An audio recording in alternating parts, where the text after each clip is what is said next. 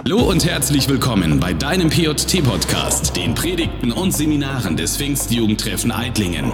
Eine Veranstaltung des Diakonissenmutterhaus Eidlingen und Campus für Christus Deutschland und Schweiz. Viel Spaß mit Immanuel Grauer.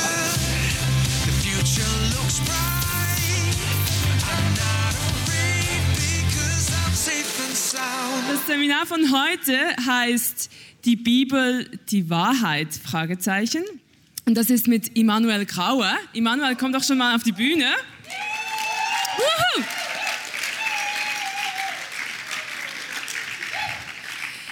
Immanuel, sag mal, ähm, bevor wir ins Seminar starten, was sind drei Wahrheiten, die wir über dich wissen müssen?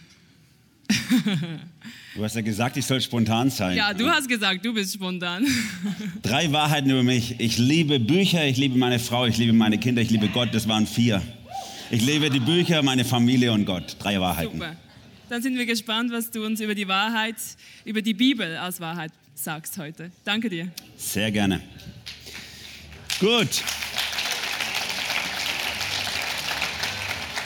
Das ist total nett von euch, dass ihr vorher klatscht. Das ist wie mein großer Bruder an Weihnachten immer.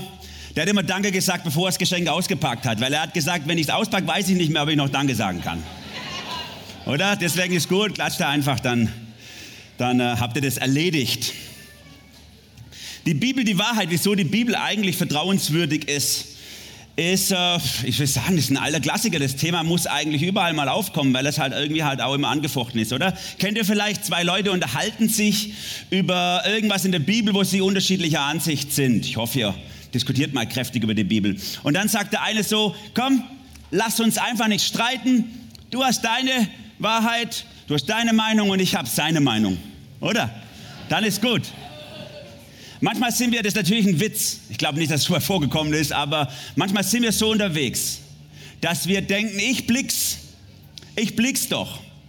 Ich verstehe es, oder zumindest so wie ich verstehe, das ist heute vielleicht mehr drin, so wie ich es verstehe, ist für mich richtig.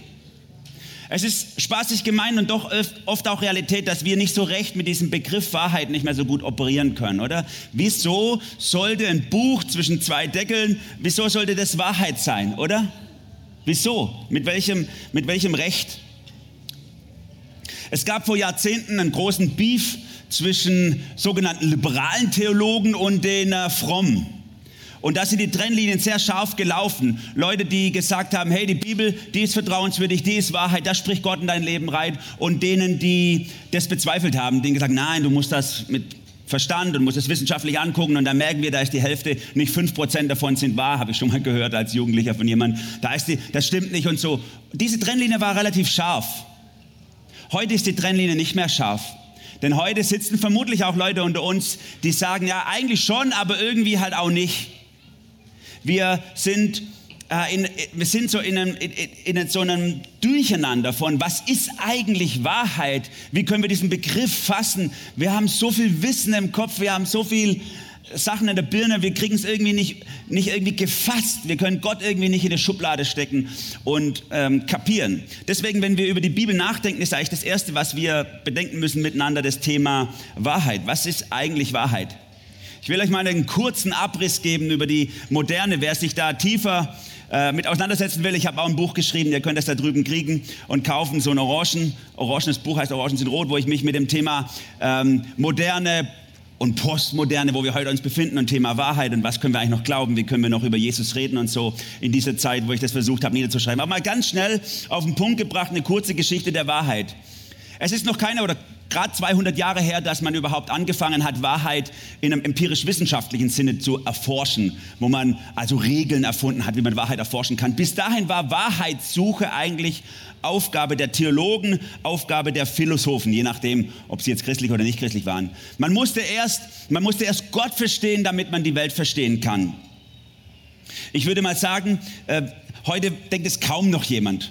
Heute ist das Thema Wahrheit irgendwie in eine, in eine andere Kategorie gerutscht. Und ich würde mal grundsätzlich hinterfragen, ob Wissenschaft überhaupt geeignet ist, um das Thema Wahrheit äh, zu erforschen. Aber wenn wir nochmal weiter zurückgehen, vielleicht so ins 16. Jahrhundert, Christoph Kolumbus, äh, oder das war 15. Jahrhundertende, äh, Beginn der Neuzeit und der Moderne, da hat man eine große Hoffnung gehabt, nämlich, dass das dunkle Mittelalter endlich hinter uns liegt. Dass die Zeit, wo Leute einem immer vorschreiben und sagen, so sieht die Welt aus, dass das endlich hinter uns liegt.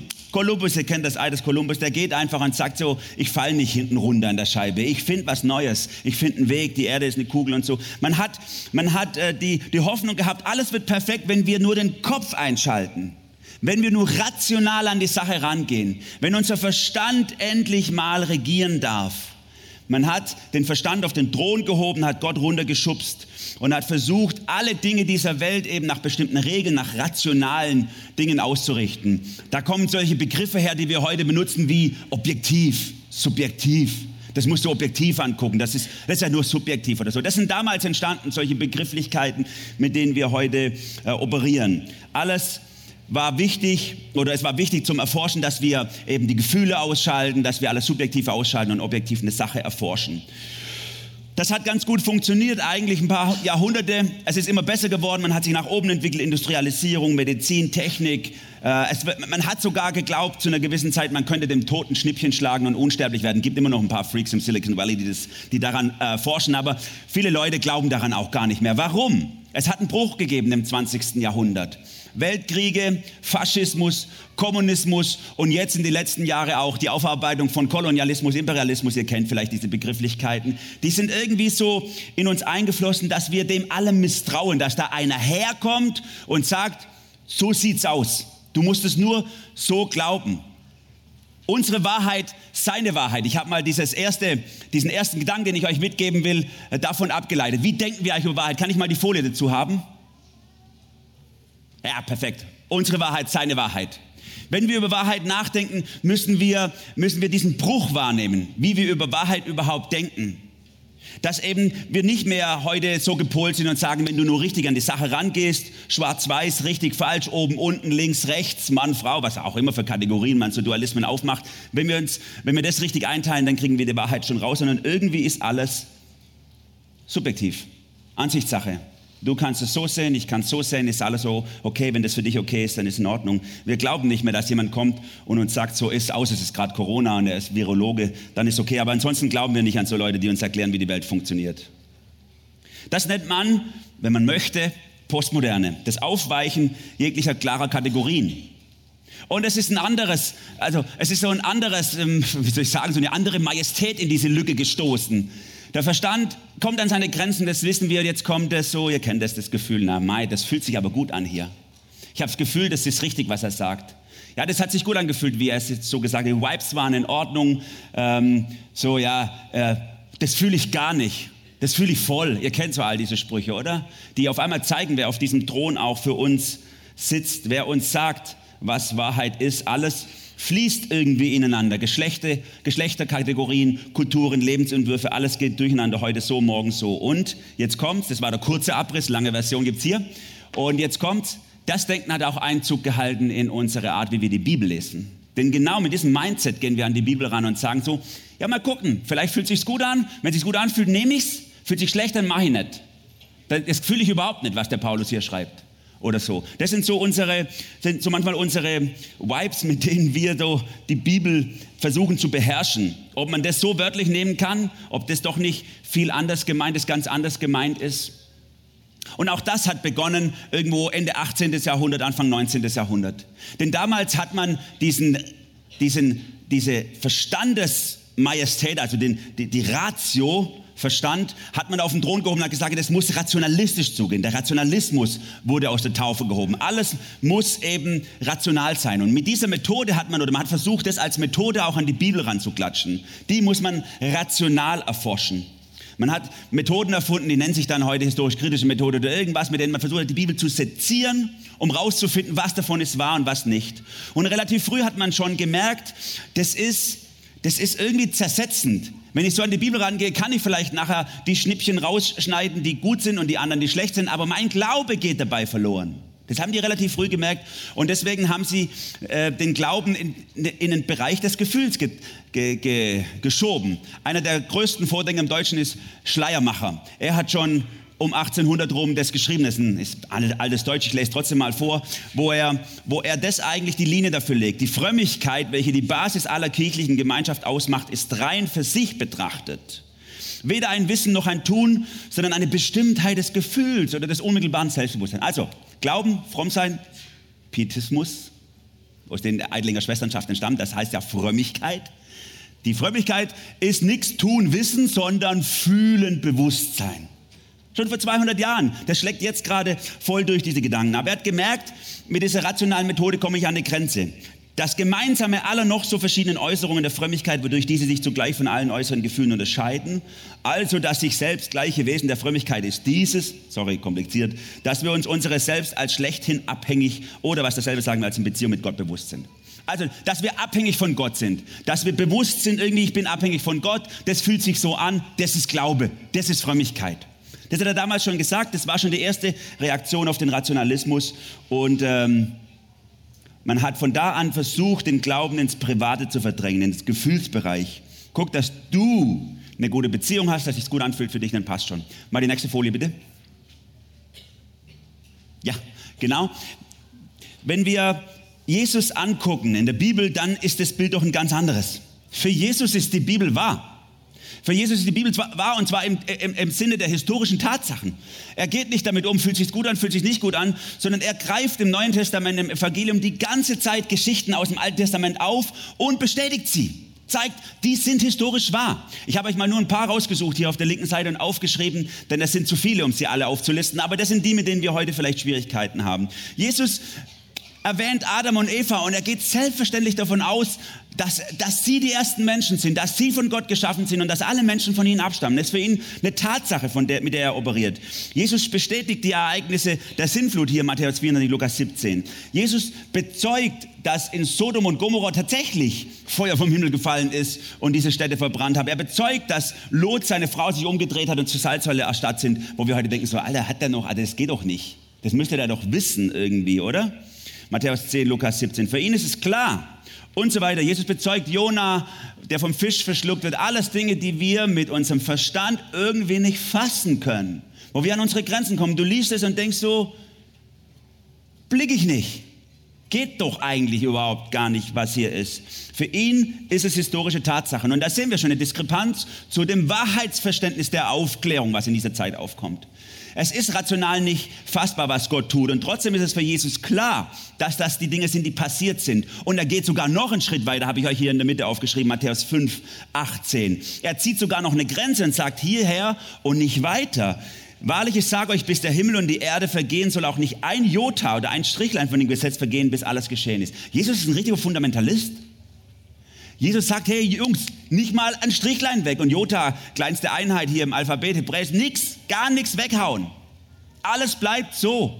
Das ist von Gott. Du kannst da nicht rumoperieren und Bibelbastelbogen draus machen, Sachen rausschnippeln, auf die du keinen Bock hast.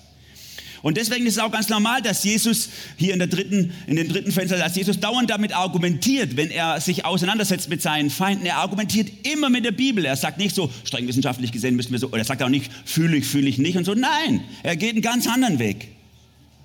Er argumentiert immer mit dem Wort und sagt, so steht's geschrieben. Habt ihr nicht gelesen? Wisst ihr nicht, dass Gott damals? Er nimmt das die ganze Zeit und das ist seine Argumentationsebene. Ganz interessant ist das im sogenannten hohen priesterlichen Gebet in Johannes Kapitel 17. Als Jesus wusste, dass es langsam dem Ende zugeht, da sammelt er nochmal seine Jünger um sich und dann betet er für sie. In ihrem Beisein. Sie haben es ja aufgeschrieben nachher, was er gebetet hat. Er betet für sie und es ist ein super langes Gebet, müsst ihr mal lesen, lohnt sich wirklich. Er betet und in diesem Gebet erwähnt er, was alles so war in der Vergangenheit. Er bestätigt in diesem Gebet die historischen Tatsachen des Alten Testamentes und dann in der Mitte dieses Gebetes sagt er, vielleicht hier mal die nächste Folie nochmal, Johannes 17, Vers 14, ich habe ihnen dein Wort weitergegeben und nun hasst sie die Welt, weil sie nicht zu ihr gehören, so wie auch ich nicht zu ihr gehöre. Ich bitte dich nicht, sie aus der Welt rauszunehmen, aber ich bitte dich, sie vor dem Bösen zu bewahren.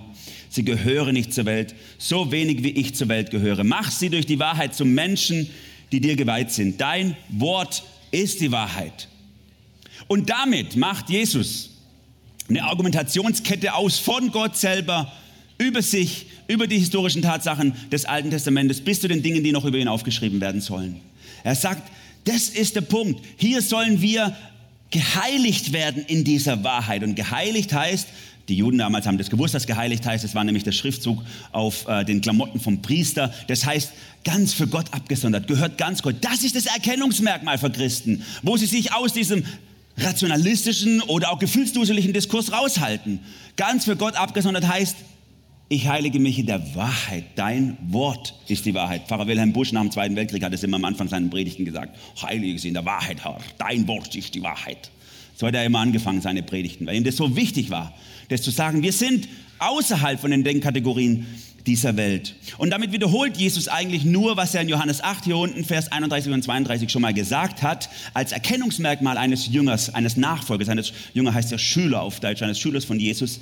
Wenn ihr in meinem Wort bleibt, seid ihr wirklich meine Jünger und ihr werdet die Wahrheit erkennen. Die Wahrheit wird euch frei machen. Frei machen. Das ist das gleiche wie geheiligt sein für Gott. Wir sind frei von den Denkkategorien dieser Welt, frei von den Gefühlskategorien dieser Welt, frei Gott nachzufolgen. Dein Umgang mit der Bibel, ob die Bibel für dich Autorität und Wahrheit ist, die in dein Leben reinsprechen kann, die entscheidet darüber, ob du ein wahrer Jünger Jesu bist. Lass dir das mal auf der Zunge gehen. Ein wahrer Jünger Jesu zeichnet sich dadurch aus, dass für ihn die Bibel Wahrheit ist, in der er geheiligt, in der er abgesondert wird, die ihn freisetzt, anders zu denken als die anderen. Und deswegen will ich dich auffordern, dass wir diese, diese ganzen Kategorien, die die Welt uns anbietet, die wir denken sollen, ob sie nun modern, wissenschaftlich scheinbar sind, rationalistisch oder ob sie postmodern, äh, erfahrungsgefühlsmäßig, dekonstruktionistisch unterwegs sind. Hey, du brauchst nicht diese Kategorien nehmen. Du kannst den Weg Jesu gehen. Nimm die Bibel als geoffenbarte Wahrheit Gottes, so wie sie ist, und tauch in diese Wahrheit Gottes hinein. Du kannst es vermeiden, links oder rechts vom Pferd zu fallen. Du kannst es vermeiden, diese Versuche, irgendetwas als Richter über die Bibel zu setzen, mit der du die Bibel dann sortierst wie es dir reinpasst oder wie du es für richtig hältst. Denn die Bibel hat den Selbstanspruch, Wahrheit zu sein. Sie ist Faktenchecker für dich und nicht du brauchst einen Faktenchecker für die Bibel. Und damit komme ich zum zweiten von drei Gedanken von heute. Den zweiten, lies die Bibel durch die Bibelbrille.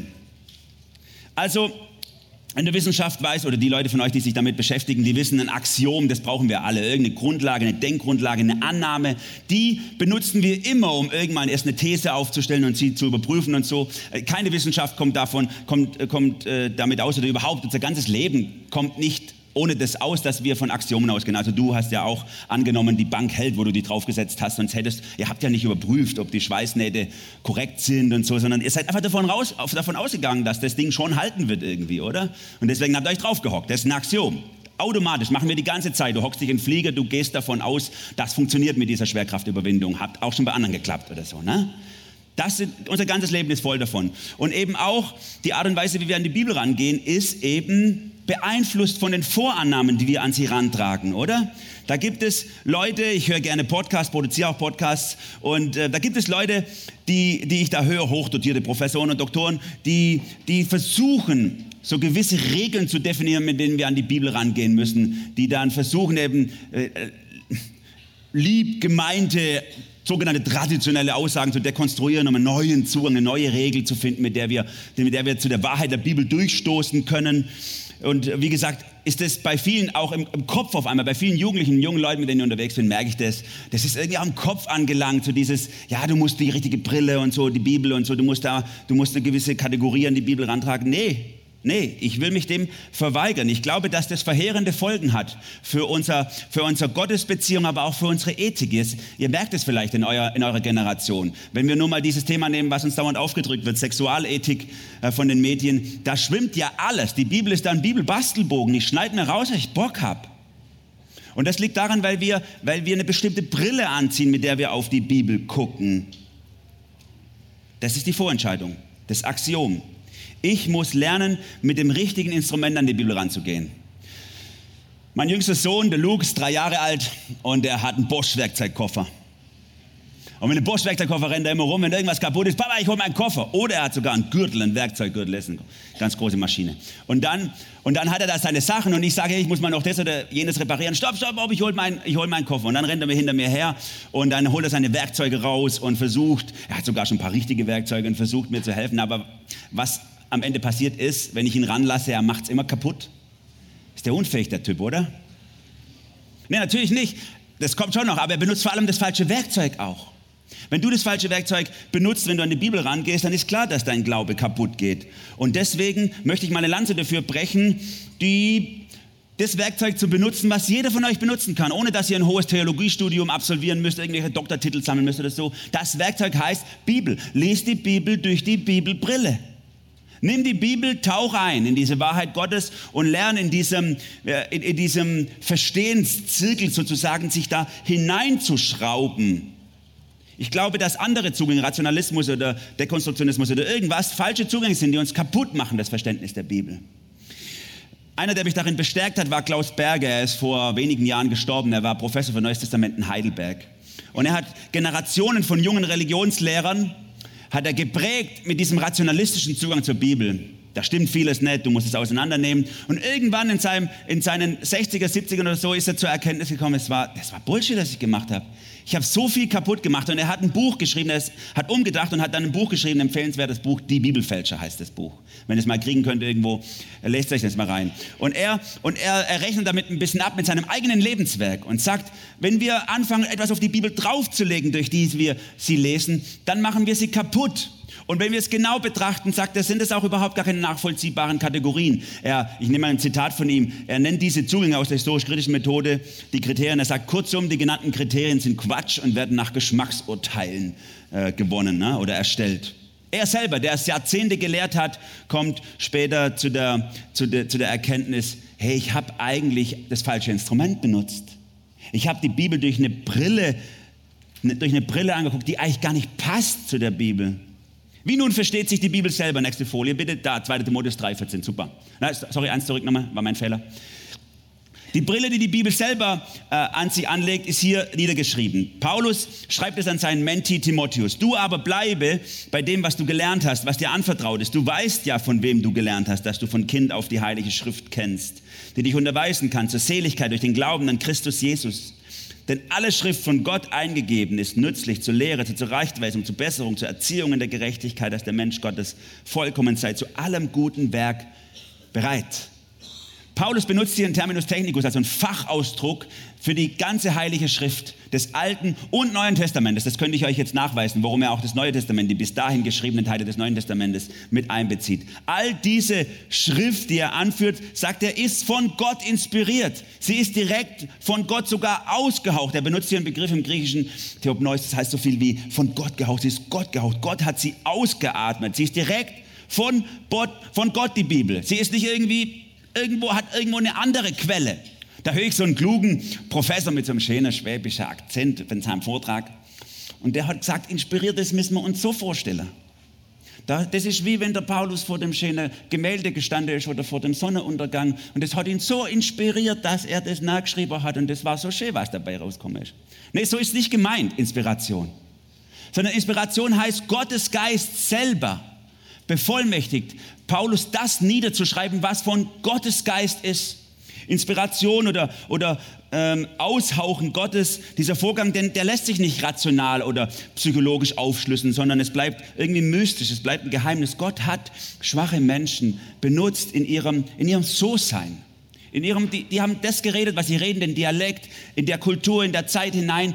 Und das hat er benutzt, um Wahrheit Gottes aufzuschreiben irrtumsfreie Wahrheit Gottes unfehlbar in menschlichen Kategorien.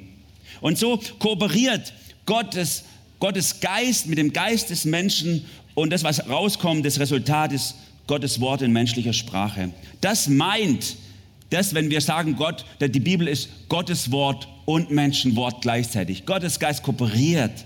So sieht es auch Paulus mit dem Menschen und lässt ihn Wort Gottes aufschreiben. Menschenworte, Gottes Wort heißt nicht zum Teil falsch und zum Teil richtig.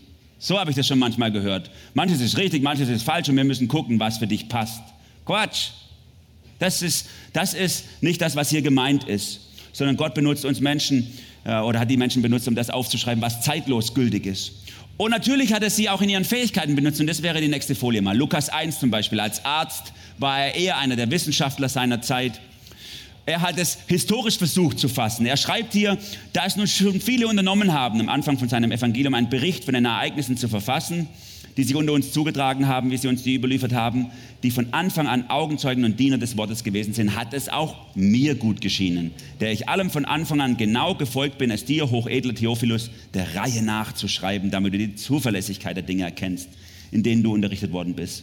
Er hat einen historischen Anspruch gehabt. Er wollte, er ist davon überzeugt gewesen, das, was er schreibt, ist richtig, hat, ist so passiert und ist nicht einfach nur ein Gefühl oder eine Geschichte von Jesus, die er sich überlegt hat, sondern der Reihe nach, von Anfang an, damit du weißt, dass das stimmt, was da alles passiert ist. Lass dir nicht einreden von Leuten, dass äh, die Leute nur ein paar Geschichten, nur so Inspiration im Sinne von, sie sind von etwas total begeistert gewesen. Das ist zu wenig. Die Bibel selber ist viel mehr davon überzeugt, dass Gott der Autor, der eigentliche Autor der Bibel ist, auch wenn es überhaupt nicht modern sich anhört für dich. Nächste Folie mal. Ja, und deswegen arbeitet Jesus auch selber mit diesem Begriff. Zum Beispiel, wenn er die Bibel benutzt, um die Traditionen zu hinterfragen, sagt er, sagt er ihr habt Gottes Wort aufgehoben um eurer Überlieferung willen zu den Pharisäern. Er sagt, er, er benutzt die Bibel, die bekannte Bibel damals, mit dem Begriff Gottes Wort, ist selbstverständlich. Er hat hier die Bücher des Alten Testamentes und des Neuen Testamentes, äh, werden immer wieder als heilige Schrift bezeichnet und sie werden sogar zum Teil austauscht, ausgetauscht benutzt, als äquivalent, als austauschbar benutzt. Manchmal, manchmal steht die Schrift sagt oder Gott sagt und man könnte jeweils das andere äh, erwarten, weil es einfach das Gleiche ist. Gott, Christus, und die Bibel lassen sich nicht trennen. Jeder, der versucht, hier einen Keil reinzutreiben, macht eine künstliche Trennung. Und deswegen, weil das so ist, weil Gott der eigentliche Autor der Bibel ist, ist es wichtig, dass wir die Bibel aus der Bibel rauslesen. Das war auch der Ansatz der Reformatoren. Die Bibel legt sich selber aus. Als ich zum Glauben gekommen bin mit 14, habe ich angefangen, in der Bibel zu lesen. Und mit, mit 16 habe ich dann zum zweiten Mal, meine zweite Runde vielleicht angefangen. Da war ich einmal durch. Und beim zweiten Mal lesen habe ich schon viel mehr verstanden als beim ersten Mal lesen. Und beim dritten Mal, meine dritte Bibel habe ich euch mal mitgebracht, ähm, die habe ich hier dabei, die habe ich dann mit 18 angefangen zu lesen. Und, und als ich beim dritten Mal war, da sind mir, da sind mir ich habe Bauklötze gestaunt, weil auf einmal habe ich Sachen geblickt, die ich vorher gar nicht geblickt habe. Ich habe Querverweise äh, gefunden. Ah, deswegen sagt der Welt, das war ja damals. Ah, der verweist auf deswegen. Ah, das ist der Hintergrund von dem. Ich brauchte keinen Doktor, Professor, irgendwas, der mir irgendwas erzählt, sondern aus der Bibel selber kann ich das erkennen. Später, als ich studiert habe, habe ich auch gemerkt, warum. Paulus allein benutzt ein Drittel seiner Worte nur direkte Zitate oder Anspielungen auf das Alte Testament. Es sind ultra viele Querverweise, Verbindungen innerhalb der Bibel, die sich selber erklären, wenn wir eintauchen in das Wort Gottes. Und deswegen ist meine, mein Credo hier und meine Aufforderung auch an dich, wenn du nach, auf der Suche nach einem Werkzeug bist, um die Bibel zu verstehen, dann nimm doch mal die Bibel. Lies sie, tauch ein und lies sie nochmal, nochmal und nochmal. Das ist leider kein Instant-Ding. Einmal und dann weiß ich, wie es funktioniert. Ne? Kommen ja so viele gerne, als Jugendpastor sind viele zu mir gekommen, Herr äh, Emanuel, was will denn Gott von mir? Sag mir mal, was Gottes Wille in dem Ding ist. Ich, ich habe auch keine Ahnung, aber du kannst ja mal in der Bibel lesen. Oder so, ja, das ist so kompliziert. Sag mir einfach mal die drei wichtigsten Sachen, die ich dazu wissen muss. Ja, so sind wir gerne. Wir hätten gerne einen direkten Zugang zu Gott, oder? Wo wir einfach nur wissen, ich habe gerade ein Problem, kannst du mal lösen. Aber so funktioniert Gott nicht. Sondern Gott will dein ganzes Wesen durchdringen, deine ganze Person verändern. Und deswegen schmeißt er dich in die Bibel rein, dass sie dein Inneres ausgestaltet. Und damit sind wir beim dritten Gedanken, nämlich der Frage, liebst du Gottes Wort oder lebst du es? Es gibt nämlich auch eine Art von Bibelkritik, die ist viel versteckter. Die meisten von euch haben wahrscheinlich mit dem, was ich jetzt gesagt hatte, bisher gar nicht so sehr ein Problem. Die sagen so, ja, nice, Mann, endlich sagt's mal jemand. Ich denke, der Typ, der, der kann das einigermaßen äh, argumentieren. Der, der müsste mal zu meinem Rallye-Lehrer, wie viele haben das gesagt, du müsstest mal mit meinem Rallye-Lehrer diskutieren und so, ne? Das wäre doch super. Aber viele von euch haben mit einer anderen Art von Bibelkritik zu kämpfen und das ist diese Art. Ich weiß schon, dass das alles stimmt, aber wenn es drauf ankommt, meist trotzdem nicht. Oder? Da ist, da ist so ein junges Mädchen bei mir in der Jugend gewesen und äh, die ist mit, äh, die ist zu studieren gegangen und die ist mit ihrem Freund zusammengezogen. Hab, haben wir sie als Jugendleitung mal zum Gespräch gebeten, haben gesagt, hey, wollen wir mal so zusammen in der Bibel gucken, was Gott so sagt, so Sexualethik und so. Sagt sie so, nee, nee, brauche ich nicht. Ich habe das schon gelesen, ich weiß, was Gott dazu sagt in der Bibel, aber Der hat es nicht in Zweifel gezogen, was Gott dazu sagt. Sagt, aber ich habe es mit Gott ausgemacht und er hat gemeint, ist okay. Ja gut, man, das ist auch eine Art, damit umzugehen. Sie hat nicht in Zweifel gezogen, dass das, was in der Bibel steht, stimmt, sondern sie hat sich einfach nicht daran gehalten. Sie hat gedacht, sie kriegt einen direkten Zugang. Oder in meiner in einer anderen Jugendarbeit habe ich einen jungen, einen jungen Mann bei uns gehabt in der Jugendgruppe. Er ist heute ein bekannter Sänger von der Worship Band in Deutschland. Und er war zwei Jahre bei uns und er hat immer, wir sind ja so ein ganzer, sagen wir, so ein langweiliger pietistischer Haufe gewesen. Ich habe immer gesagt, ihr müsst in der Bibel lesen, Bube. Und er hat gesagt, so, ich, kriege das einfach nicht hin, ich hasse lesen. Ich habe nur einen Realschul, ich, ich kriege das nicht hin. Und nach zwei Jahren ist er strahlend zu mir gekommen und hat gesagt, Emanuel, ich hab's raus. Und ich habe gedacht, endlich. Und dann hat er gesagt, ich hab's rausgekriegt. Ich brauche ja gar nicht in der Bibel lesen. Ich kann ja mit Gott direkt schwätzen. So ist Bibelkritik auf, äh, wie soll ich sagen, auf fromm. Dass wir schon nicht in Frage stellen, dass das, was in der Bibel steht, stimmt, aber dass wir es nicht an uns ranlassen. Und jetzt gucken wir nochmal, was Paulus Timotheus sagt hier, 2. Timotheus 3,16. Er sagt ja nicht einfach nur, äh, die Bibel ist inspiriert und ausgehaucht von Gott, sondern sie ist nämlich auch intentional. Sie hat nämlich eine Absicht in deinem Leben. Alle Schrift von Gott eingegeben und nützlich zur Lehre, zur Überführung, zur Zurechtweisung, zur Unterweisung in der Gerechtigkeit. Gottes Wort ist nützlich für dich. Es will dich nämlich verändern in deinem Tiefen. Die Bibel will dir zeigen, wie du leben sollst. Die Bibel hat eine Absicht. Sie will Einfluss nehmen auf dein, auf dein Reden, auf dein Denken, auf dein Fühlen, auf dein Handeln. Sie will jede Bereiche deines Lebens durchdringen. Das ist Absicht Gottes als Autor mit der Bibel. Wir brauchen das für unser Leben. Denn wer sagt mir sonst, wie ich in manchen Entscheidungen, welche, was ist Maßstab? Die Reformatoren haben einen Begriff geprägt, der heißt Norma Normans. Die Bibel ist Norma Normans, das heißt alles normierende Norm. Also, wenn ich meine Werte, warum habe ich diese oder jene Werte? Wer, wer normiert diese Werte? Wer sagt, dass diese Werte okay sind? Wer sagt, dass sie nicht okay sind? Es gibt Kulturen, ich habe mal eine Kultur von einer Kultur gelesen, da ist der höchste Wert, jemand als Freund zu gewinnen, danach zu töten und aufzuessen. Ja, das gibt auch einen Hintergrund, warum das die, Norm ist bei Ihnen. Ne? Warum sind unsere Werte so, wie sie sind? Wer normiert sie? Und, und die Reformatoren sagen, das ist die Bibel. Wir müssen zu den Füßen der Bibel sitzen und sie uns normieren lassen, nicht über der Bibel sitzen und versuchen, sie zu richten. Und Klaus Berger, der Professor, von dem ich geschrieben habe, das Buch Die Bibelfälscher, ähm, der hat das gesagt, das ist ihm so spät aufgegangen. Er hat immer seinen Studenten beigebracht, wie sie die Bibel sezieren können, auseinandernehmen in richtig und falsch. Und irgendwann hat er gelernt, er ist ja Richter der Bibel, Meister der Bibel statt Schüler der Bibel. Und dann hat er umgedacht. Er hat gesagt, seit diesem Moment sitze ich morgens vor meiner Bibel und dann schlage ich sie auf und dann lasse ich Gottes Wahrheit in mein Leben reinreden. Beuge mich darunter und sag, mach, sag mir, wie ich denken soll. Sag mir, wie ich fühlen soll. Sprich du Wahrheit in mein Leben rein. Du kannst dich mal selber überprüfen, wie das bei dir aussieht in deinem Leben, oder? Nimmst du zum Beispiel mal die Wahrheit, Gott ist da, er verlässt dich nicht, er liebt dich für immer und ewig. Das ist so eine Wahrheit. Wann gilt sie für dich? Wenn du im gigantischen Lobpreis stehst, wenn du es fühlst in deinem Bauch, es da ist und du denkst so, ja, jetzt ist der Heilige Geist da, ich fühle es richtig. Ist dann die Wahrheit Wahrheit, die trägt? Oder sie dann, trägt sie dann, wenn, wenn es in deinem Leben funktioniert, einen guten Job hast, deine Beziehung, deine Beziehung fliegt mit den Eltern und so, alles ist, ist super, dein Umfeld klasse, tolle Gemeinde. Ist sie dann Wahrheit oder ist sie Wahrheit, weil es so in der Bibel steht? Oh, das, hört, das fühlt sich so langweilig an, oder? Denke ich so, oh, das fühle ich so gar nicht. Weißt du, wenn du, wenn du dein Leben und dein, und dein Denken auf, auf Gefühle, auf Erlebnisse, auf solche Dinge baust, dann bricht es auch weg, wenn die nämlich wegbrechen. Gibt es so Gefühlstracker, ich habe es gestern schon mal im Seminar gesagt, den würde ich euch mal empfehlen, Gefühlstracker, ne, wo man sich so eingeben kann, wie fühle ich mich gerade. Da merkst du mal, was das für eine Berg- und Talfahrt ist in deinem Leben. Und wenn du darauf baust, da bist du im Eimer. Und deswegen sagt Jesus auch immer wieder, wie wichtig es ist, sein Leben auf Gottes Wort aufzubauen. Nehmen wir zum Beispiel die Bergpredigt, Matthäus 5, 6 und 7, die beendet er mit einer Geschichte. Die meisten von euch kennen sie wahrscheinlich aus der Jungschar. Die Geschichte äh, vom klugen und dummen Mann, mal die nächste Folie. Genau, Matthäus 7. Da endet er damit und sagt, darum gleicht jeder, der mein Wort hört, danach handelt einem klugen Mann. Ah, habt ihr gehört? Der mein Wort hört und danach handelt. Hört, handelt, hört, handelt, gehört zusammen. Die Bibel will dein Leben, dein Denken, dein Handeln verändern. Einem klugen Mann, der sein Haus auf felsigen Grund baut. Wenn dann ein Wolkenbruch niedergeht, die Wassermassen heranfluten, wenn der Sturm tobt, mit voller Wucht übers Haus reinbricht, stürzt es nicht ein, weil es auf den felsigen Grund gebaut.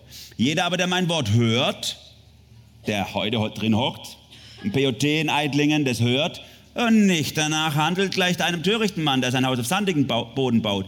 Wenn dann der Wolkenbruch niedergeht, die Wassermassen ranfluten, wenn der Sturmturm mit voller Wucht übers Haus reinbricht, stürzt es ein und wird völlig zerstört. Die Bibel möchte nicht nur gehört, sondern gelebt werden. Sie will Grundlage, normierende Norm für alles in dir sein, für dein ganzes Glaubensleben. Also ich liebe, ich liebe Worship. Das Lied ist übrigens, die haben gestern das gleiche Lied gesungen vor meinem Seminar. Also ich liebe dieses Lied. So cool. Aber dieses Lied trägt mich nicht mal einen Meter. Sondern nur Gottes Wort trägt mich im Leben und im Sterben. Und deswegen ist mir das so wichtig, dass wir das auch mitnehmen. Die Bibel ist nicht nur abstrakt formale Richtigkeit, historische Richtigkeit, das ist sie auch. Aber sie ist auch personale, intentionale Richtigkeit. Sie will dich in eine Beziehung mit Gott bringen und will sie, dass diese Beziehung dich verändert. Das ist ja die Ironie bei der Passionsgeschichte, oder? Da steht Jesus vor Pilatus und Pilatus bringt so diese große griechische Frage, die die ganzen Philosophen beschäftigt hat. Was ist Wahrheit? Und da steht vor ihm der, der in Johannes 14, Vers 6 sagt, ich bin der Weg, die Wahrheit und das Leben. Er versteht nicht, dass die Wahrheit vor ihm steht. Das personengewordene Wort Gottes steht vor ihm. Und er bräuchte nur zugreifen, weil für ihn Wahrheit nur abstrakt war. Und wir schwanken immer auch bei uns zwischen Abstraktion und, und dem, dass die Bibel nichts mit unserem Leben zu tun tun hat. Nimm dir doch mal eine Auszeit, geh in die Gegenwart Gottes, tauch in sein Wort ein. Er will dich verändern, es verändert dich auch. Und damit komme ich zum Schluss. Dieser Timotheus-Text, der drückt das aus, was die Bibel eigentlich über Wahrheit, über diese Wahrheit der Bibel sagen will. Es ist wie so ein Netz. Du bleibe bei dem, was du gelernt hast, was dir anvertraut ist. Manche von euch haben Kindergottesdienst mitgemacht, Jungschar, die haben gelernt, der Bibel zu glauben. Und dann kommen die ersten klugen Menschen und reißen diesen Samen wieder raus und sagen, ja, aber so ist das nicht gemeint, das muss aber so und so und so. Und dann reißt das alles wieder raus. Und dann ist dieses Netz, was eigentlich tragfähig sein sollte, wo unser Leben eingebettet sein sollte in der Sicherheit, was deinen Glauben auch trägt in dunklen Zeiten, in Depressionen, in Momenten, wo du es nicht fühlen kannst, dann ist das nicht mehr nützlich. Dann ist dieses Netz zerrissen. Dann schneidest hier ein Stück raus und da ein Stück raus und am Schluss putzelt dein ganzes Leben durch dieses Netz und du hast nichts mehr, was dich trägt. Wir schwanken in unserer Zeit heute sehr oft zwischen den verschiedenen Elenden, Rationalismus, Dekonstruktionismus, Gefühlsduselei, Alltagsferne, wie auch immer. Ich denke, es ist Zeit, Buße zu tun für dich. Ich liebe das Wort Buße im Neuen Testament, weil es heißt im griechischen Metanoia umdenken. Buße heißt eigentlich wörtlich umdenken. Wir müssen vielleicht heute, du musst vielleicht heute, wenn Gott in dein Herz reinspricht, anfangen umzudenken. Die ganzen Brillen, die du in deinem Brillenregal hast, mit denen du durchguckst, um die Bibel zu durchleuchten, schmeiß sie fort. Nimm nur die Bibel und sonst überhaupt gar nichts. Wahrheit findest du nicht in dir selber, findest du nicht in deinem Gefühl, findest du nicht in deinem Verstand, findest du nicht in Titeln oder tollen, hochdenkenden Menschen, sondern nur in Gott selber. Und er manifestiert sich in seinem Wort untrennbar. Christus und sein Wort ist eine Einheit. Und diese Wahrheit wird erforscht, erkannt, angenommen und gelebt. Das wünsche ich mir, dass du rausgehst und heute sagst, so dich Gott hinhältst und sagst, Jesus, verändere mein Denken. Ich, ich, mag, ich mag nicht mehr so weiterdenken. Ich mag umdenken, Buße tun über das, was ich getan habe, was ich geglaubt habe, was ich reingelassen habe durch meinen Filter, wo ich das Netz selber zerschnitten habe. Und ich merke, es trägt mich nicht mehr, es macht mich kaputt. Ich bin total lost in den Meinungen von diesem oder jenem. Ich will Buße tun, das alles rausschmeißen und wieder neu die Bibel und nur die Bibel allein zu vertrauen in meinem Leben. Amen. Lass mich beten. Jesus, danke, dass du da bist und danke, dass du unser Innerstes kennst. Danke, dass du unser Innerstes durchleuchtest und dass du durch dieses Menschsein hindurchgegangen bist. Deswegen auch weißt, wie verloren wir oft sind in unserem eigenen So-Sein, in unserem Denken, Fühlen und so weiter, Herr. Wir kriegen das Leben einfach nicht unter die Füße. Wir brauchen so sehr jemanden, der uns an die Hand nimmt und uns zeigt, was zu tun ist. Und das kann kein anderer Mensch, das kann keine Theorie, kein Ismus, irgendwas sein, sondern das kannst nur du allein sein, Schöpfer von Himmel und Erde. Danke, dass du uns ein Wort gegeben hast, ein sicheres Fundament, auf das wir unser Leben bauen können. Herr, gib, dass dieses Wort in unserem Inneren wirklich alles normierende Norm ist, uns der Chef ist über jedes Denken und Handeln. Amen. Wir haben noch fünf Minuten Zeit vielleicht für eine Frage. Wenn jemand eine Frage hat, irgendwo gibt es, glaube ich, ein Mikro, dann äh, reicht sie das Mikro hin, dann könnt ihr eine Frage stellen. Vielleicht habe ich eine Antwort oder auch nicht. Wir müssen es mit aufnehmen, dass auch andere es hören können. Ich habe beschlossen, mich dieses Jahr mit dem Thema Frauenpredigen zu beschäftigen. Ich finde es überhaupt nicht wichtig, aber irgendwie finde ich es dann doch ganz interessant, so verschiedene Perspektiven zu hören. Und ich wollte fragen, was Ihre Meinung dazu ist. Äh, ich würde sagen, das hat wahrscheinlich jetzt mit dem Thema nicht so viel zu tun, oder? Okay. Das können, wir, das können wir nachher im persönlichen Gespräch klären. Das ist okay. Ich würde gerne noch eine Frage nehmen, die wirklich was mit dem, mit dem Thema, weil du hast, du hast, also in allem, was du recht hast, auch in dieser Frage, du machst das richtig, auch in dieser Frage nimmst du die Bibel. Ne? Nicht irgendwelche Theorien, weil es schwankt in, und durch die Jahrhunderte durch auch die, Themen, die Theorien dazu. Nimm einfach die Bibel, erforsch sie aus sich selber raus, um zur Wahrheit durchzustoßen. Aber ich würde dann nachher nochmal gerne mit dir persönlich schwätzen. Ich habe jetzt nicht so ganz verstanden, wie es gemeint ist. Also sollen wir die Bibel genauso wörtlich nehmen, wie es drin steht? Weil ich finde, so manche Sachen sind ja schon nicht mehr so ganz zeitgemäß, oder? Oder halt, wo ich jetzt sagen würde, die entspricht nicht so ganz meinen Werten an manchen Punkten. Oder muss ich das dann genauso übernehmen in meinem Leben, auch wenn es gar nicht meinen Werten entspricht? Ja, du bist ein Brettlesbohrer, wenn man im Schwäbische sagt. Ja, das, du hast recht. Die Bibel ist nicht nur in manchen Teilen nicht zeitgemäß, sondern das ganze Ding ist total altmodisch. Ist überhaupt nicht zeitgemäß. Sie ist überzeitlich. Sie ist Wort Gottes. Sie spricht Wahrheit rein, die nicht zeitgebunden ist. Und deswegen nehme ich sie ich verstehe sie aus sich selber. Wenn du sagst, ich nehme sie wörtlich, das ist missverständlich. Du musst sie aus sich selber heraus verstehen. Das heißt, wie will sie verstanden werden? Ne? Also das heißt nicht, ich nehme jedes, was da drin ist, für bare Münze. Zum Beispiel gibt es einen Bibelvers, da steht, äh, es gibt keinen Gott. Den nehme ich so mal nicht für bare Münze. Deswegen steht da auch davor, die Spötter sagen, es gibt keinen Gott. Oder wenn der Teufel im Hiob irgendwas sagt, dann glaube ich das auch nicht sondern ich verstehe es aus sich heraus. Ne? Also nicht wörtlich, sondern aus sich heraus, so wie es verstanden werden will. Und wie es verstanden werden will, kann ich nur rauskriegen, indem ich darin bade, immer und immer wieder reintauche und wieder lese und nochmal lese. Dann verstehe ich, wie sie selber verstanden werden will. Das ist nicht wörtlich, sondern durch die Bibelbrille. Da hinten ist noch, sind noch Fragen. Ich wollte nochmal auf die Frage eingehen von ihr. Also so Sachen, zum Beispiel wo von Paulus oder so selber geschrieben wurden, wo er sagt zum Beispiel, dass die Frau in der Gemeinde eine Kopfbedeckung tragen soll oder nicht reden darf. Ich meine, wir machen das ja alle nicht als Christen. Und wie verstehen Sie das dann? du Weil trägst ja überhaupt kein, du trägst ja gar kein Kopftuch, meine Liebe. Das ist ja schlimm.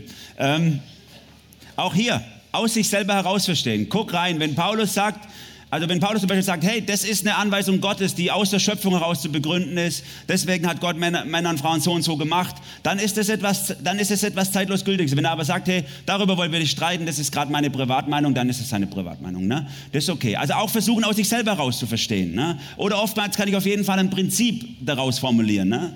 Also auch bei dem ganzen Thema Männer und Frauen, da hat er oft auch Prinzipien, die wir mitnehmen können für unser Leben und sagen, ich würde es vielleicht in unserem kulturellen Kontext äh, anders direkt eins zu eins umsetzen, aber ich möchte dieses Prinzip lesen, zum Beispiel von, von Leiterschaft oder von Unterordnung oder, oder solchen Dingen, ne? die sich vielleicht ein bisschen aus, anders ausgestalten bei uns. Okay? Noch eine einzige Frage. Mich würde unbedingt interessieren, ich bin mir nicht sicher, Sie haben auch Griechisch studiert ähm, oder zumindest haben Sie äh, die griechischen Wörter verwendet. Zumindest habe ich es mal gelernt, sagen wir es mal so. Ja, denken Sie, ist es, ist es es wert, die Zeit aufzuwenden, um dann das Neue Testament in Griechisch lesen zu können?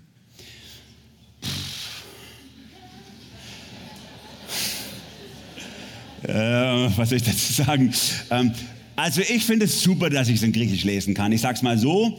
Aber ich glaube, dass wir im Deutschen und ihr als Schweizer dürft daran partizipieren, dass wir im Deutschen die, die, das Privileg haben, viele verschiedene, viele verschiedene Bibelübersetzungen zu haben. Wir haben kommunikative Bibelübersetzungen, die eher so den Sinn versuchen zu erfassen. Wir haben Bibelübersetzungen, die stärker in den literarischen äh, Kontext hineingehen oder literarischen Wortsinn, also mehr auf die Syntaxebene gehen. Und wenn du da drei, vier Bibelübersetzungen aus, aus unterschiedlichen Richtungen zusammenlegst, dann kommst du richtig nah da dran, was im Griechischen steht. Ich glaube nicht, dass es notwendig ist, Griechisch zu studieren. Aber es ist notwendig, dass aus jedem Kulturraum irgendjemand Griechisch studiert, weil ansonsten können wir es nicht übersetzen, die Bibel.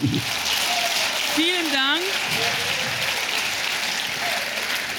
Vielen Dank, Immanuel. Ja, sehr Schön, gerne. dass du da. Das war eine Predigt bzw. ein Seminar des PJT 23. Du hast Lust auf mehr? Dann hör dir auch die anderen Predigten und Seminare des Pfingstjugendtreffen Eitlingen an, hier in unserer Playlist oder im Predigtarchiv auf jugendtreffen-eitlingen.de.